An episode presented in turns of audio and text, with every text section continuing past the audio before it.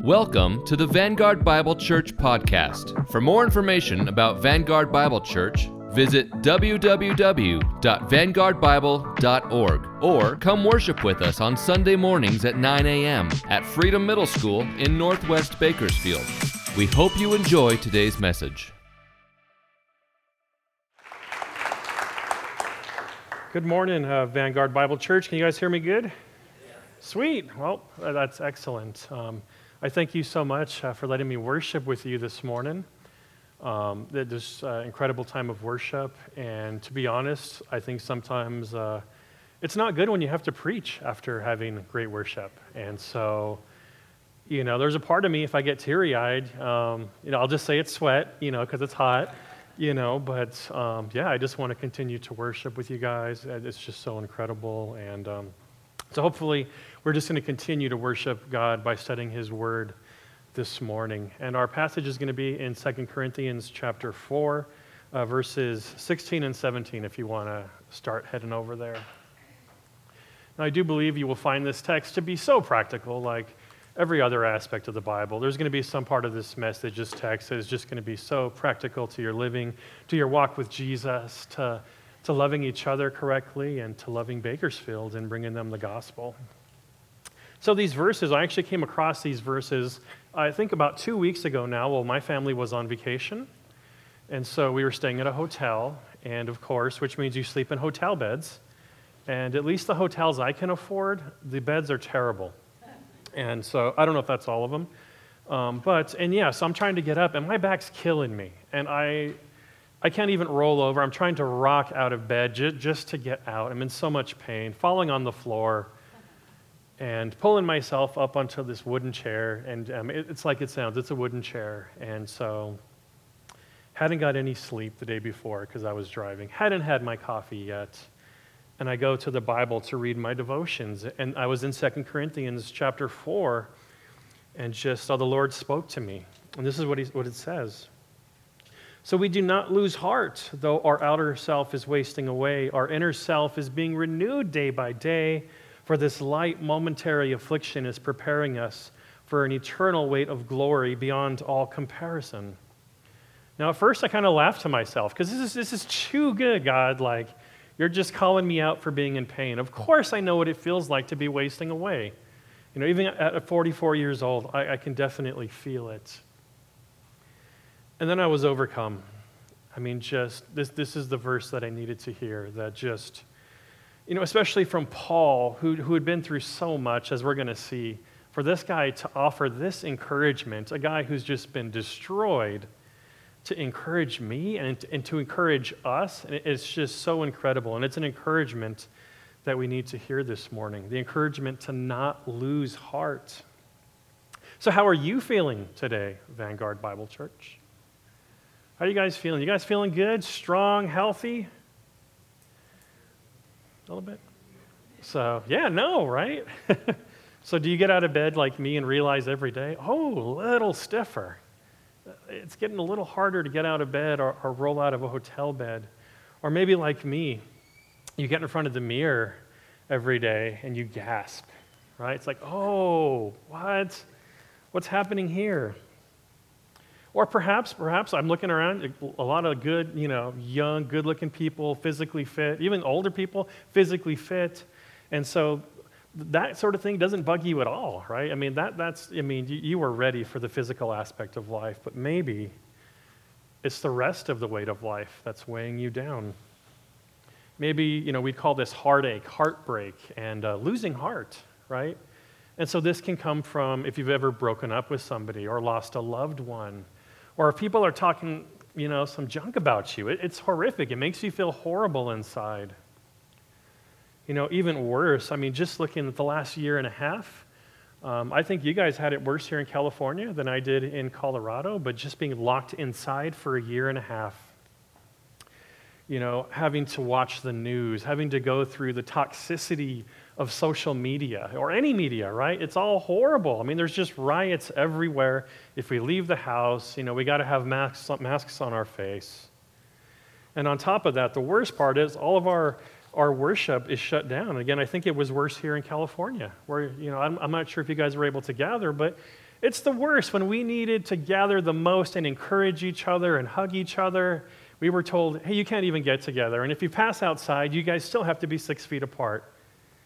And so, in a situation like that, it's easy to lose heart. And so this morning, 2 Corinthians chapter 4, 16 and 17. We're going to get encouragement for our hearts this morning for both types of these issues, physical and emotional. The goal this morning is followers of Jesus, and if you're not a follower of Jesus and you're looking into this, and I hope you do follow Jesus, we're going to learn this morning how to not lose heart. The title of the sermon this morning is Living Light-Hearted. Now, before we dive in, I just want to pray for us real quick. Heavenly Father, uh, thank you for my brothers and sisters I get to meet today, all the way you know, in California.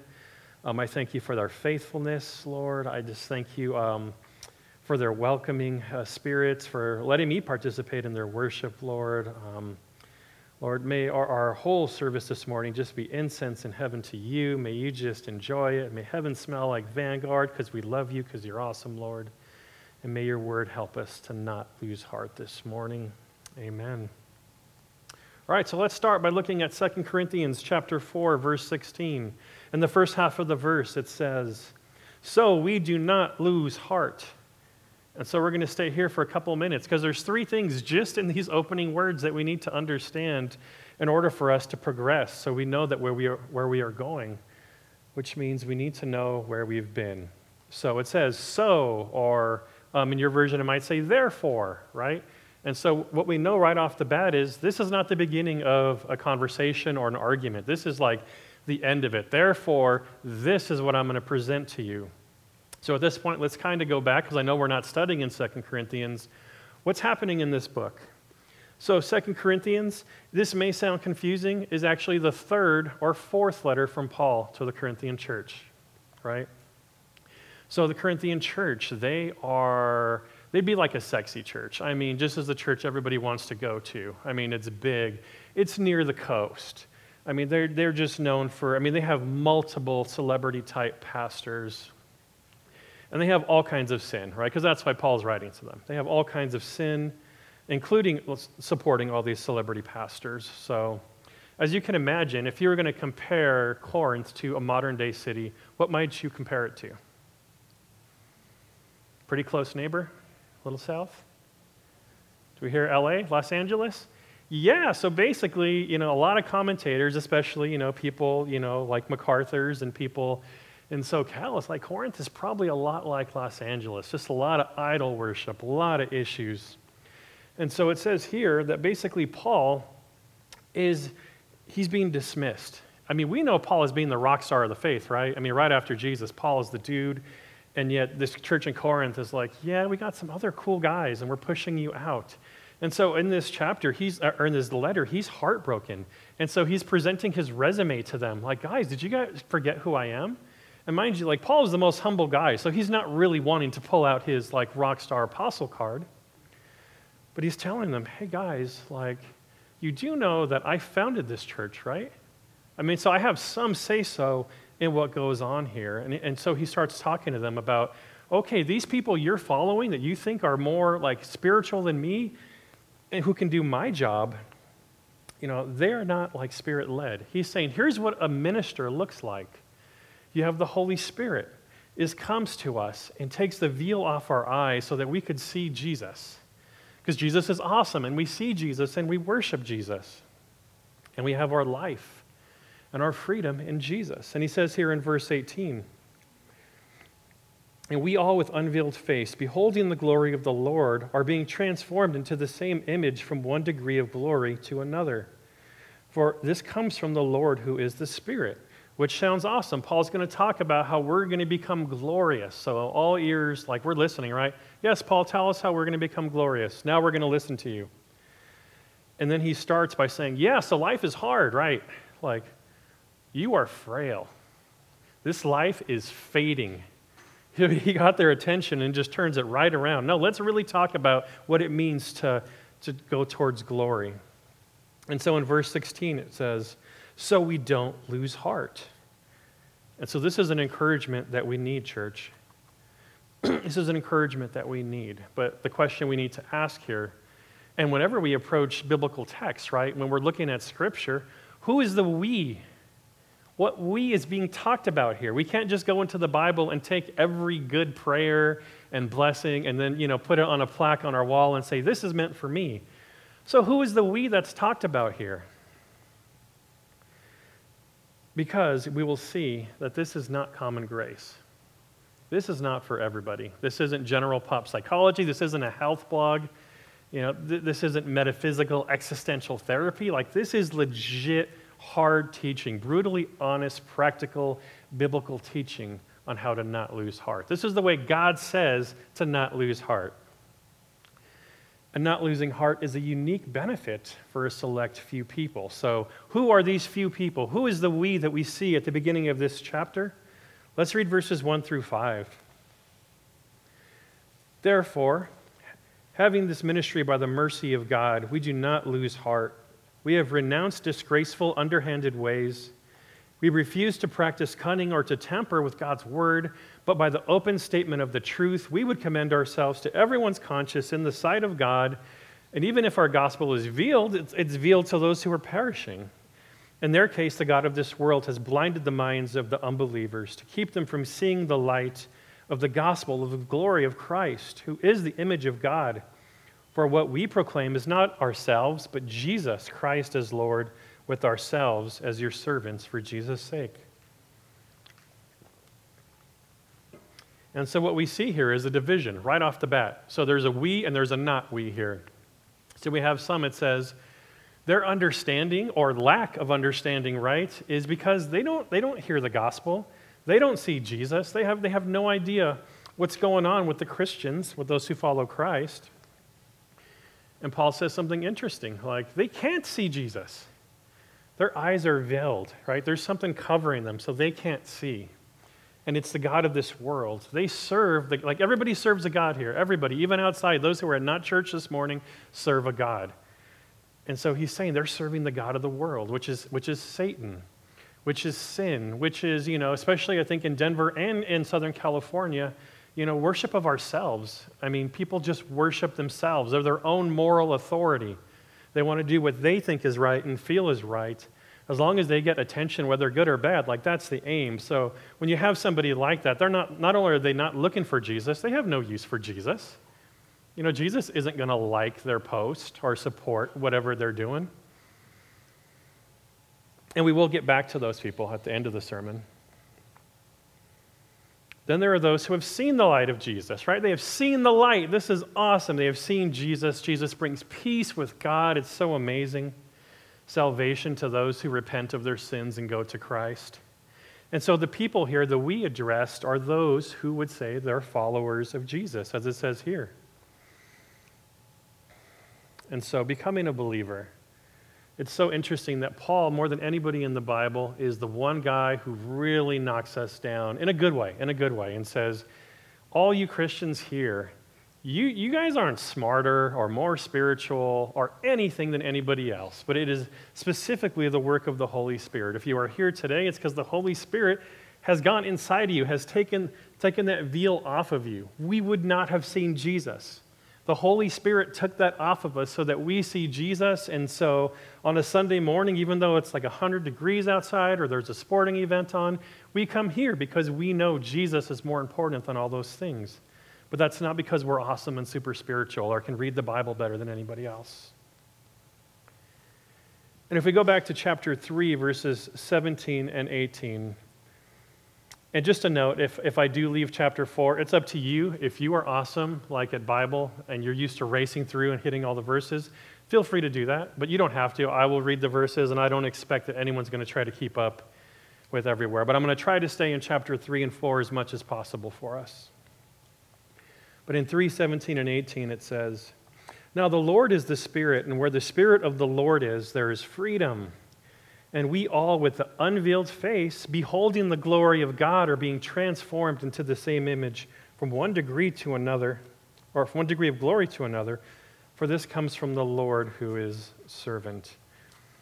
So again, it's the Holy Spirit that brings us to this. And so Are you a believer in Jesus this morning? Yeah, hands? I want to see hands. Yes, yes. Okay, perfect. Well, you're in the right place. You're in the right place this morning. And so, one of the unique benefits that we have of serving Jesus is that we will have the ability to not lose heart. And so, we've seen the background of the letter and situation. It's not good. We've seen the qualification to being part of the we here, that we believe in Jesus, and we do, which is awesome.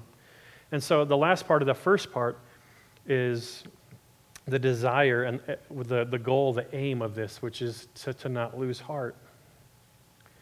Now, we find this twice, just in this chapter alone. Do not lose heart. And so there, there's some assumptions and implications that we have to make. If God, who is super awesome, and He is, and perfectly intelligent, and if He's looking down on us and saying, guys, do not lose heart, what does that mean that we're probably prone to do? Yes, exactly. You, you guys are awake. Love you. Appreciate you guys. Love you guys. yeah, so God is looking down, and through Paul, he's talking to us, and he's like, What kind of message can I give to my people that they're going to read 2,000 years later, and it's still going to apply to them that morning? And it's like, Yeah, you know what, guys? Don't lose heart. I mean, God sees it, Paul sees it. We're going to be so prone to lose heart.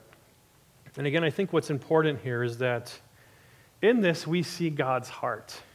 Right? God is not abstract. God isn't an idea that we kind of you know, try to grasp. But as it says here, like God is concerned, like God's heart for us is our hearts. You know, and that makes me happy. That makes my heart happy that God is thinking about my heart this morning and your hearts.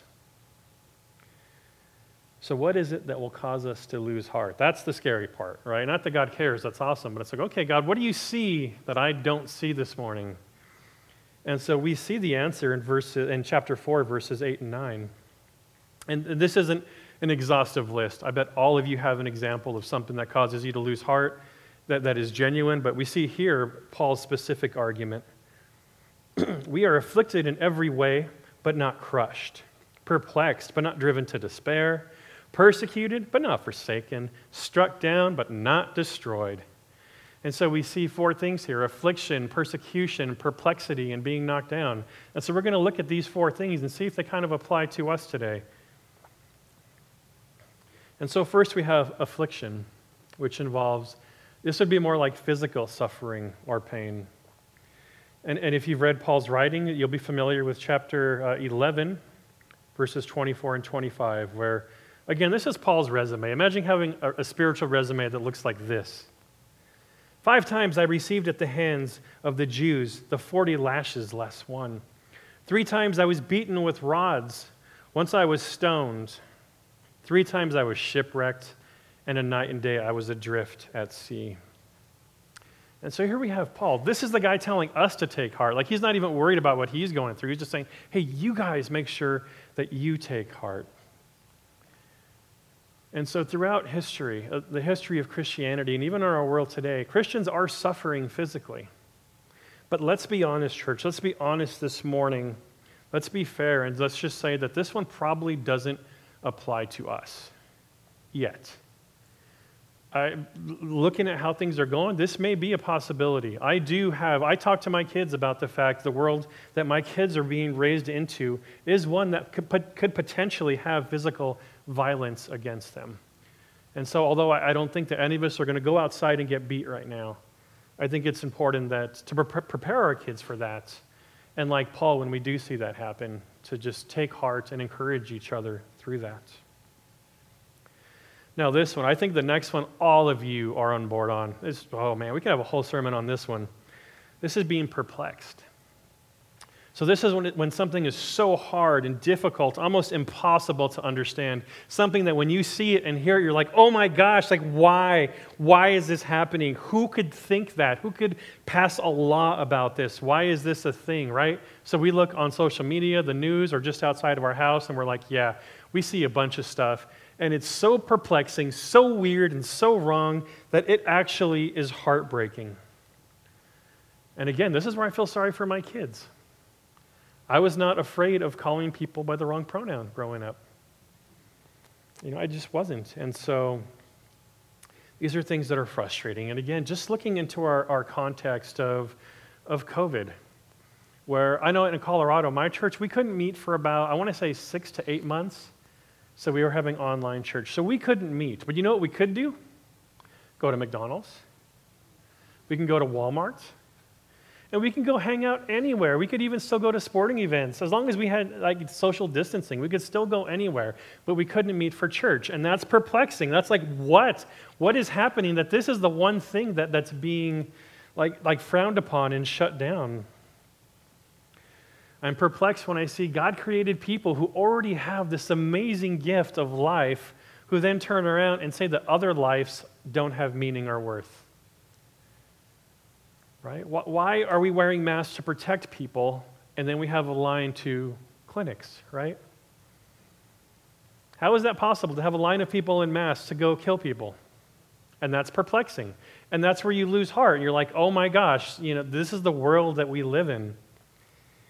And so I won't get too much into the history of Paul's situation, but they had very similar, similar things going on where, you know, people would have like 30 husbands and wives. So they had their own things where Paul was just shaking his head. I cannot believe this. And it's so, even though it's not happening to him, he knows as the Christian church who's trying to be holy because God has called us to be holy, and holiness is great.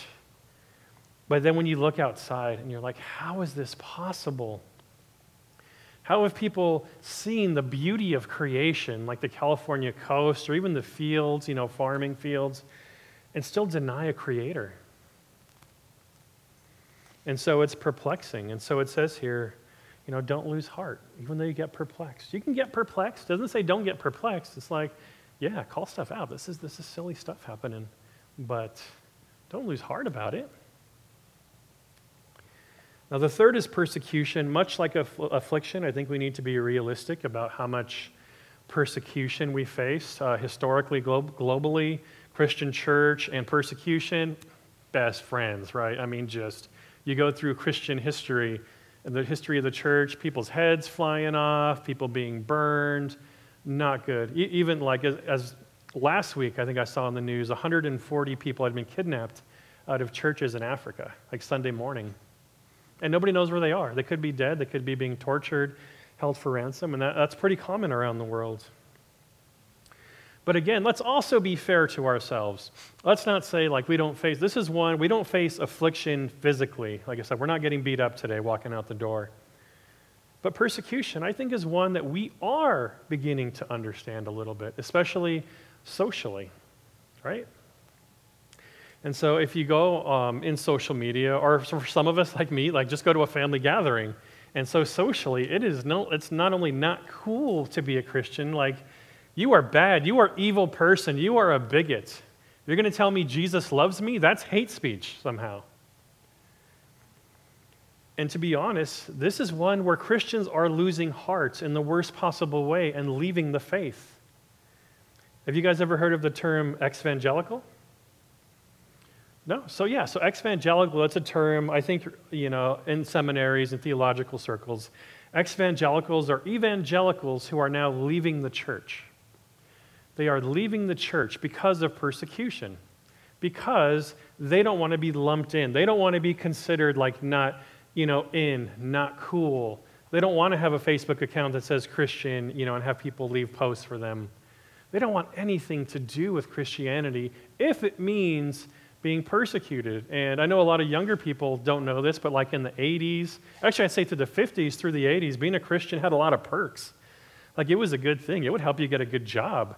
Like if you, if, if you went to a church, people knew what church you went to. And so there was a lot of pride in being a Christian. Being a pastor, it's like, oh, that's so cool. You're a pastor? Yeah, I'm the least cool person on earth now. I mean, I'm not saying that I wasn't before, but like, it's it's not cool to be a pastor. And when so people ask me, I say, I will tell you what I do.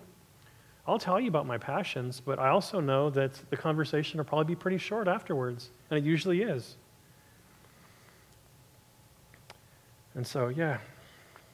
Lastly, being struck down. And this has a few meanings. I actually had to go to the Greek for this. This one's kind of a tricky word. If you have different translations, probably all says different things struck down, knocked down, being made to lie down, put down, and so, what's being talked about here? And I think it, it, this is more a collective, corporate concept where, you know, Satan is trying to knock the church down in any way possible. whether it's trying to shut us down during COVID or you know, creating scandals amongst staff, whatever that looks like, trying to knock us down so that we don't get back up. And so that's what's going on here. But it also it says here in verse 9 that we are not destroyed. Like church, we are not destroyed. Thousands, you know, hundreds of thousands, and now, now that we're understanding more about like the early African church, probably millions of Christians have died, have literally been killed. And here we are. We are not destroyed. We're still the biggest church in the world, despite all that. So we weren't knocked down because we don't lose and we don't lose heart, church. Okay, so far has that been kind of depressing? Oh man, yeah, I'm not being invited back. Darn it. Okay, so hopefully now Paul is going to explain why we shouldn't lose heart. Surely there is some counter information that's going to suggest that despite all this, that we shouldn't lose heart. And so let's keep reading in verse 16, where it says, So we do not lose heart, though our outer self is wasting away. And I don't blame you if you're asking yourself, how does this help? Like, why are you telling me I'm wasting away? Obviously, I'm wasting away, Paul. This is, this is not good news. And he's doing this to basically set up the rest of the passage because he's going to look at all, all of this exterior oppression through a physical lens and through a spiritual slash emotional lens. And so he's going to start with the bad news first. And I don't know what kind of people you are, but I'm a bad news first kind of guy anyway. So give me the bad news. Just give me that first. And so that's what he's going to do. The bad news first, and here's the news we are physically weak. We are physically weak, and man, is he going to make sure that you know it this morning. and so the reality is when we look into the mirror every day, the mirror's not lying to us. You are getting weaker. We are wasting away. It's going to become harder to get up. It's going to be hard to roll out of a hotel bed. And when afflictions come, they're going to get worse. And when people throw rocks, they're going to leave bruises. And bones will break, and our bodies will shut down, and we will eventually die. And this is part of Paul's encouragement to us. and it's a brutally, like I said, it's a brutally honest part because he really wants us to let go of this idea that this is the value, that our physical bodies is the most valuable thing that we should be concentrating on and focusing on and being encouraged by. And so we see this in, in verse 7, which is a very popular verse, but he says, We have this treasure in jars of clay. and so the good news is we have this treasure. We have Christ, the most valuable, beautiful treasure, and it's inside of us, this awesome light of God that was given to us. But it's inside jars of clay. Anybody ever had a jar of clay? So, or a glass jar? Yeah, so this isn't a compliment. So, I mean, even if, even if it's a very nice, you know, clay or glass jar, if it falls down, it breaks. And so you have that valuable thing in this clay jar, and it breaks. It's fragile. And then just in case you, you, you were just, if you had any hope left, like maybe, maybe physically I'm still strong somehow, and I could lean into my physical strength, he goes on in verses 10 and 12, like, like Paul does, just beating down like whatever his points are. And it, it's beautiful, it's awesome. But he says, always carrying in the body the death of Jesus, so that the life of Jesus may also be manifested in our bodies, which is great. For we who live are always being given over to death for Jesus' sake, so that the life of Jesus also be manifest in our mortal flesh. So death is at work in us. Goodness gracious. We're not just wasting away. We're not just seeing it. Paul says, even what you don't see is that death is still at work in you. You don't even see it, and death is in you working on you. And so, as we serve Jesus, we have this affliction, you know, perplexity, persecution, being knocked down, we're physically dying. And I said, as I said earlier, and Paul mentions that there's a direct correlation between serving Christ and just getting beat down on every level emotionally, spiritually, physically. And then we are given over to death like Christ. And I think this is kind of interesting. And this is the one part of this that I actually, it's like, why? Why, why would you say that? What about us dying makes us more like Christ. You know, I think we even sung about it in one of our songs. But I mean, here's the deal. When we think of Jesus, we think awesome king, right? We were singing to King Jesus, and we should. King Jesus is worthy of praise. We know Christ is resurrected, this awesome resurrected body, preparing a place for us, interceding for us, is inside of our hearts. And yet there was this moment that we, that we don't really consider that often, right? There was three days where Jesus died. Right? So we know the risen Christ. We serve a risen Christ, but there was three days where Jesus was dead.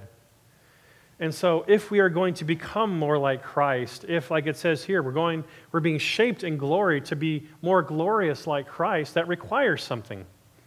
We have to follow Christ down this road that he paved, this most awesome graceful, perfect road to go to eternity with Him. But there's, there's a stop on that road, which is death. And so, if we're going to be like Christ and follow Christ, then we have to get over the fear of dying. It's just another step. It, that, that's just the rules of the faith. We follow Christ into death. And you can read Romans 6, and it's just one of the most insane, probably, yeah, most insane, cosmic, morbid, beautiful chapters about baptism that explains coming together with Christ, dying and being raised already on some level, like you're basically immortal. But also, there's this step where in our mortal flesh, like, even though you guys are great, you know, looking people, you know, it's just, there's going to be that moment where you're going to transition fully into glory with Christ. And so, in order to not lose heart, we need to understand that we can't take heart in our physical strength. I don't care how strong you are. It's just not strong enough to support like your emotional and spiritual heart. That's not what it was made for. And if this was the end of Paul's argument, you would say, Paul, you are a horrible motivational speaker. I feel worse than when it started. I've lost more heart since this conversation started, Paul. You know, do any of you have friends that try to help sometimes and make things worse? Yeah. I, I, I might be that friend in a lot of my relationships. So, yeah, don't be that person. but thankfully, we're going to see here, Paul starts with the bad news that we are weak and will die in order to get to the good news.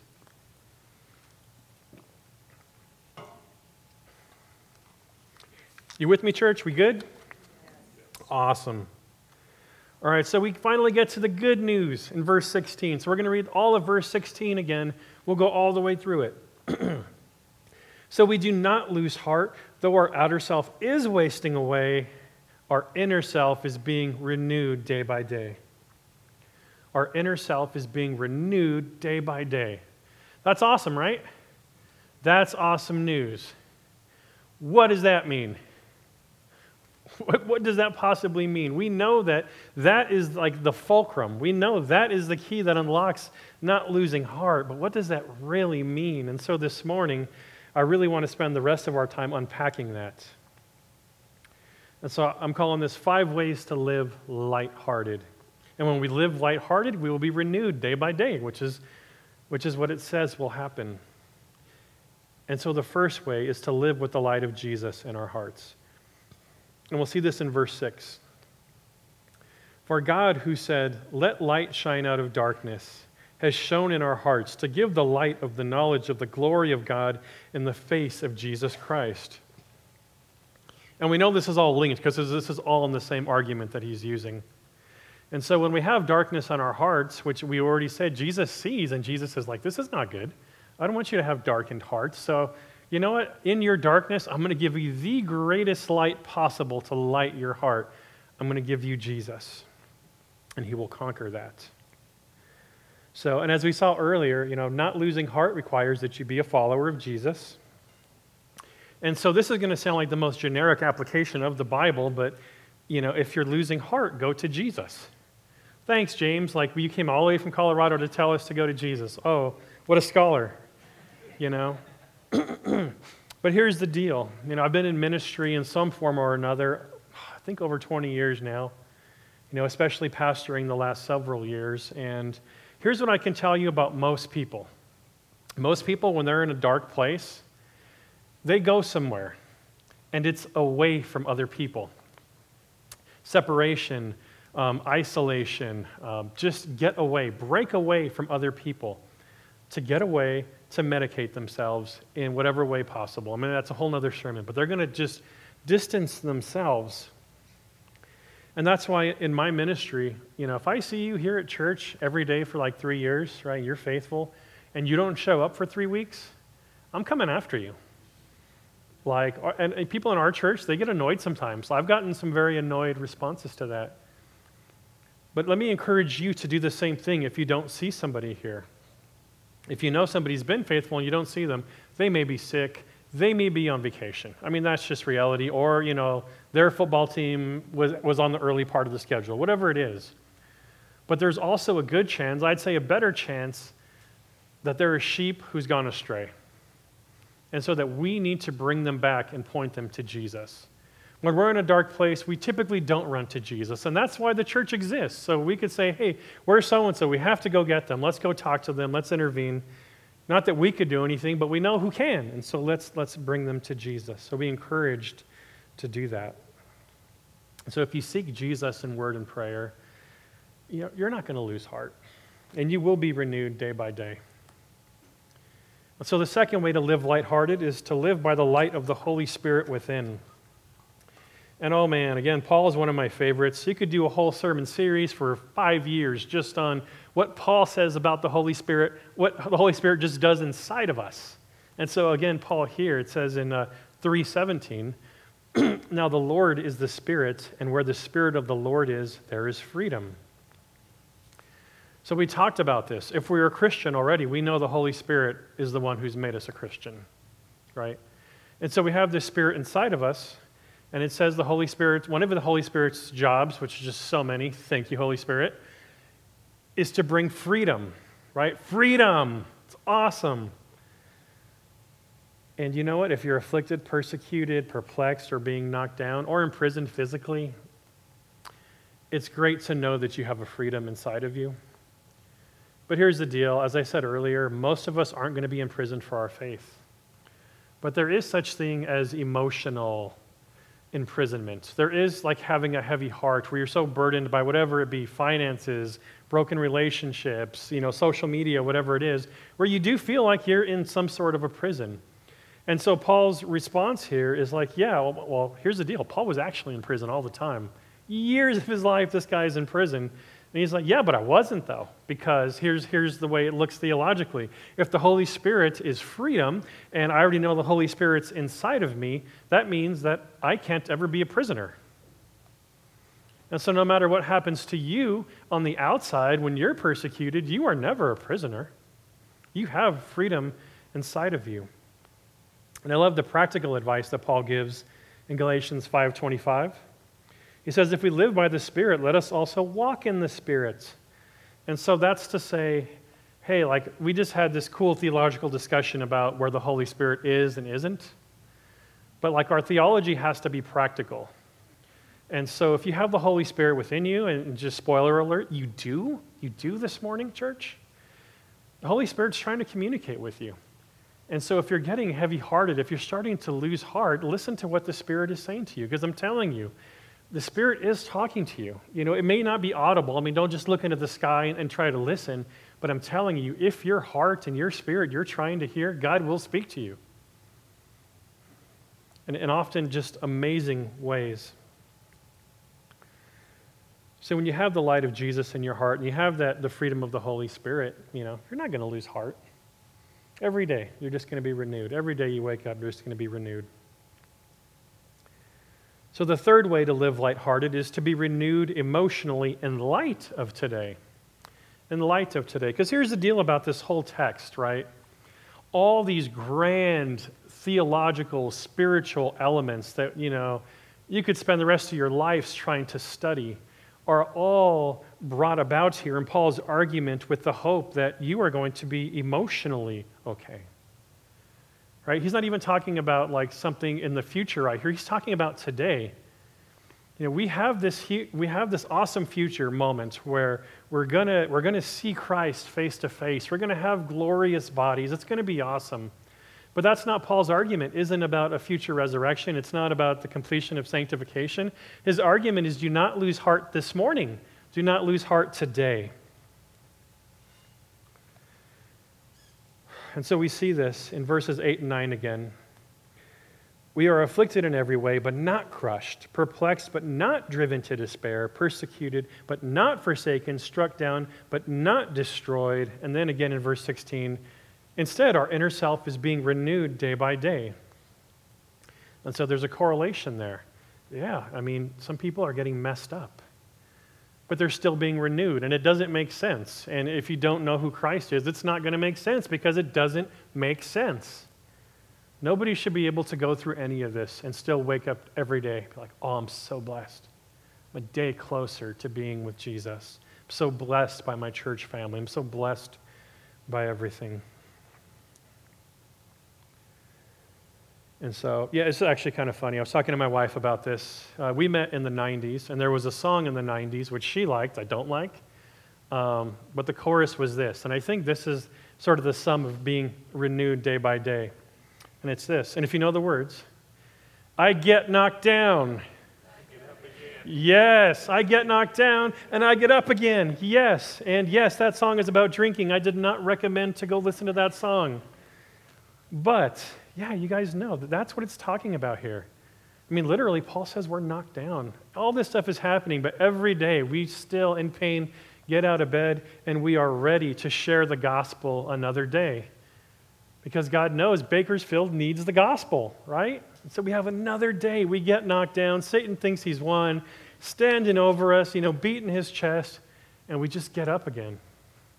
We just get up again because Bakersfield needs Jesus, and we're going to, every breath that we have, we're, we're going to bring to Jesus, and we're going to get up. The Holy Spirit within us is going to get us up in pain, fading away, and broken, you know, jars that have been taped up, and we're going to get up, and we're still going to point people to Jesus. And so the fourth point, and this is the opposite. This, this is the opposite of point three. Living lighthearted is to live in light of a future physical transformation. Future physical. So we just talked about today spiritual and emotional, right? Like today, all, all this stuff is happening to us today that we need. But then there's also this like tease of reward. Not even a tease, it's going to happen. And we see this in chapter 3, verse 18. And we all, with an unveiled face, beholding the glory of the Lord, are being transformed into the same image from one degree of glory to another. For this comes from the Lord, who is the Spirit. And so the Holy Spirit is changing you from the inside. Again, again, like Paul is always talking about all this crazy stuff the Holy Spirit is doing in you. And so we are being transformed. And in one sense, uh, spiritually, right? Sanctification. The Holy Spirit's talking to us every day James, you need to stop doing that. You shouldn't have looked at this, or this can lead down this path. This is what you should do. And so the Holy Spirit is helping us become more like Christ spiritually, becoming more holy, which we're commanded to do, and we can do if we're faithful. I thought this might happen. I get kind of, you know, wave my arms around, I start pulling off my mic, so. um, but the other part of that is, like we mentioned earlier, one of the reasons that we die is because we're going to get a new body. And so, you know, and part of Paul's argument about why, when all this stuff happens, don't lose heart, it's like, well, here's all the emotional support you need to not lose heart. And oh, yeah, you're going to get a, a new body, you know. And it's such a great motivator. I mean, I don't know about you, but whenever you have something on the horizon, like I just got a Vespa, which I'd wanted for like 25 years. And once I knew it was coming, and it was still a couple months out, like I was excited like every day going to work excited. No matter what happens, I was excited knowing that I was going to get that. It's coming, you know, and I have it now, and I'm still like super excited.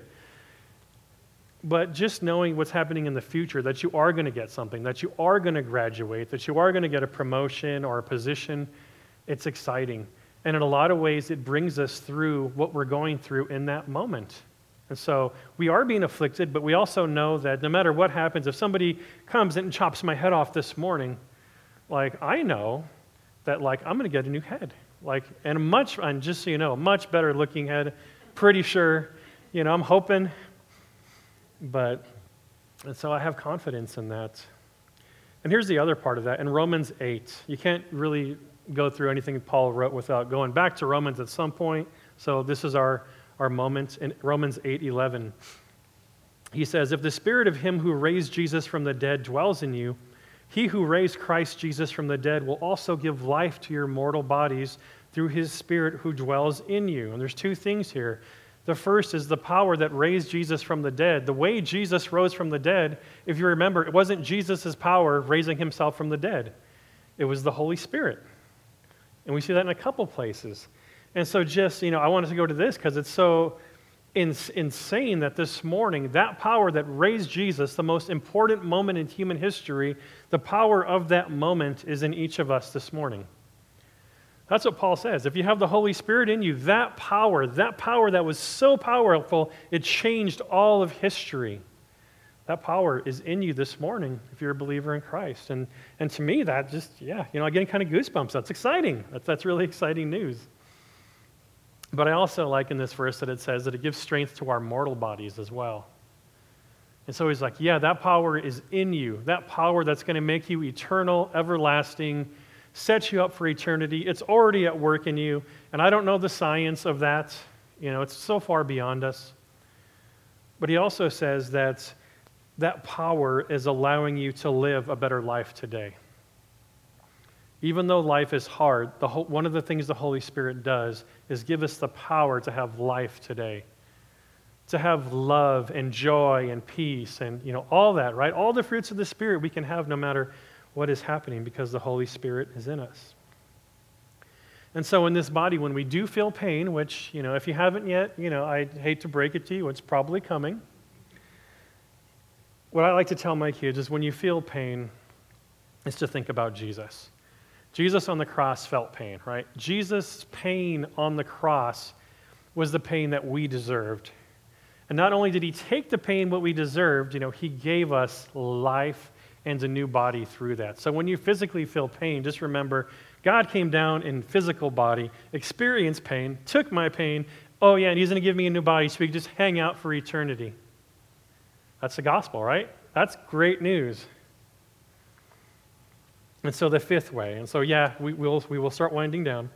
Uh, the fifth way to live lighthearted is by making affliction light by the weight of glory. And just this is one of my favorite Bible verses. And I know all the Bible's inspired by God. God is awesome. It's like picking a favorite kid, right? It's like, you can't do that. You can't do that. But I, I do love this verse. So, chapter 4, verse 17. For this light momentary affliction is preparing us for an eternal weight of glory beyond all comparison. Now, the first thing to notice, of course, or at least that I notice, is that Paul has now dismissed our affliction it's like, oh, that light stuff, like that just happens real quick. You guys are worried about that? And so, yeah, it just sounds so dismissive. Like, yeah, that's not a big deal, guys. I don't know why you're acting like it's such a big deal. But then he gives us the key, right? The truth, the expression that unlocks all of this, unlocks the heart that is not crushed, and that there's something heavier than what we're going through. There is something heavier out there than any of us collectively can go through, and that's the weight of glory. And I know weight can be something negative. Anybody else gain the COVID 30? No? I gained like the COVID 40, so I think I, I got some of your weight, apparently. Um, so, no, good for you guys.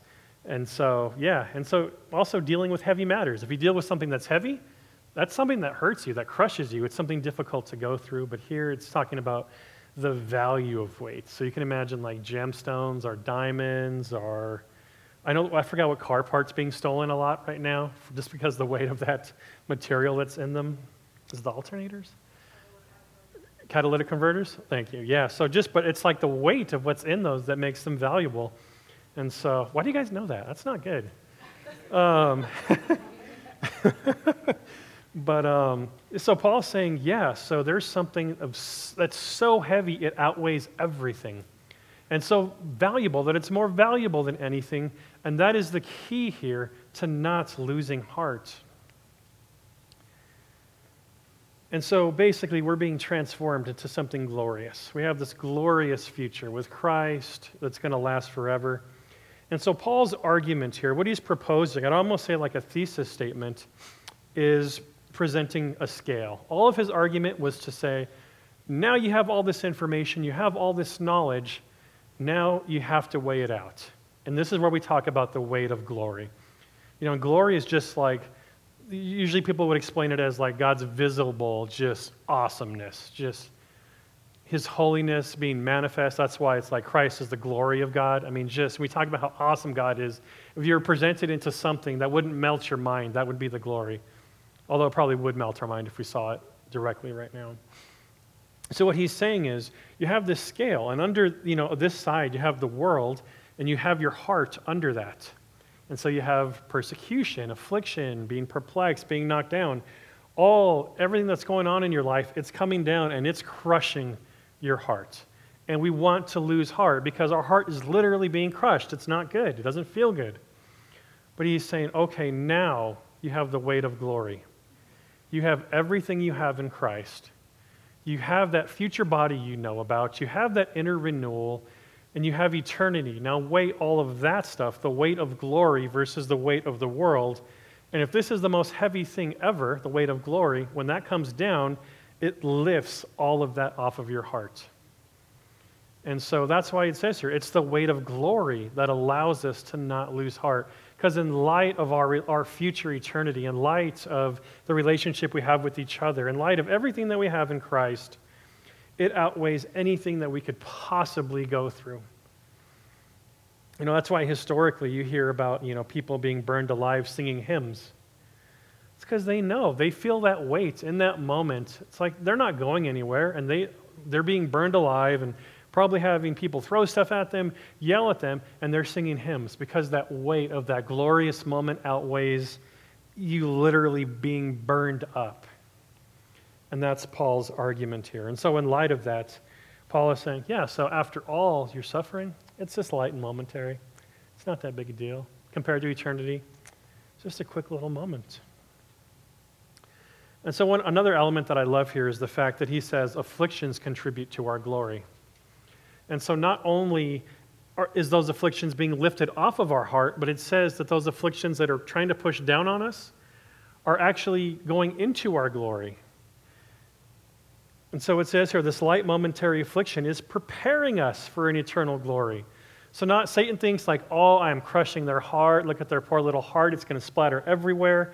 And the more he's pressing down, it's actually giving us more glory in Christ, making us become more like Christ, which is lifting it more off of us. And that makes me happy. Yes? Yeah, yes, right? It's like so good. It's the gospel. It's so great to be a Christian. And so living lighthearted means making affliction light with the weight of glory. And so, finally, as we come to an end, um, if we live lighthearted and we do not lose heart, because that's saying what not to do, what, what happens instead of losing heart?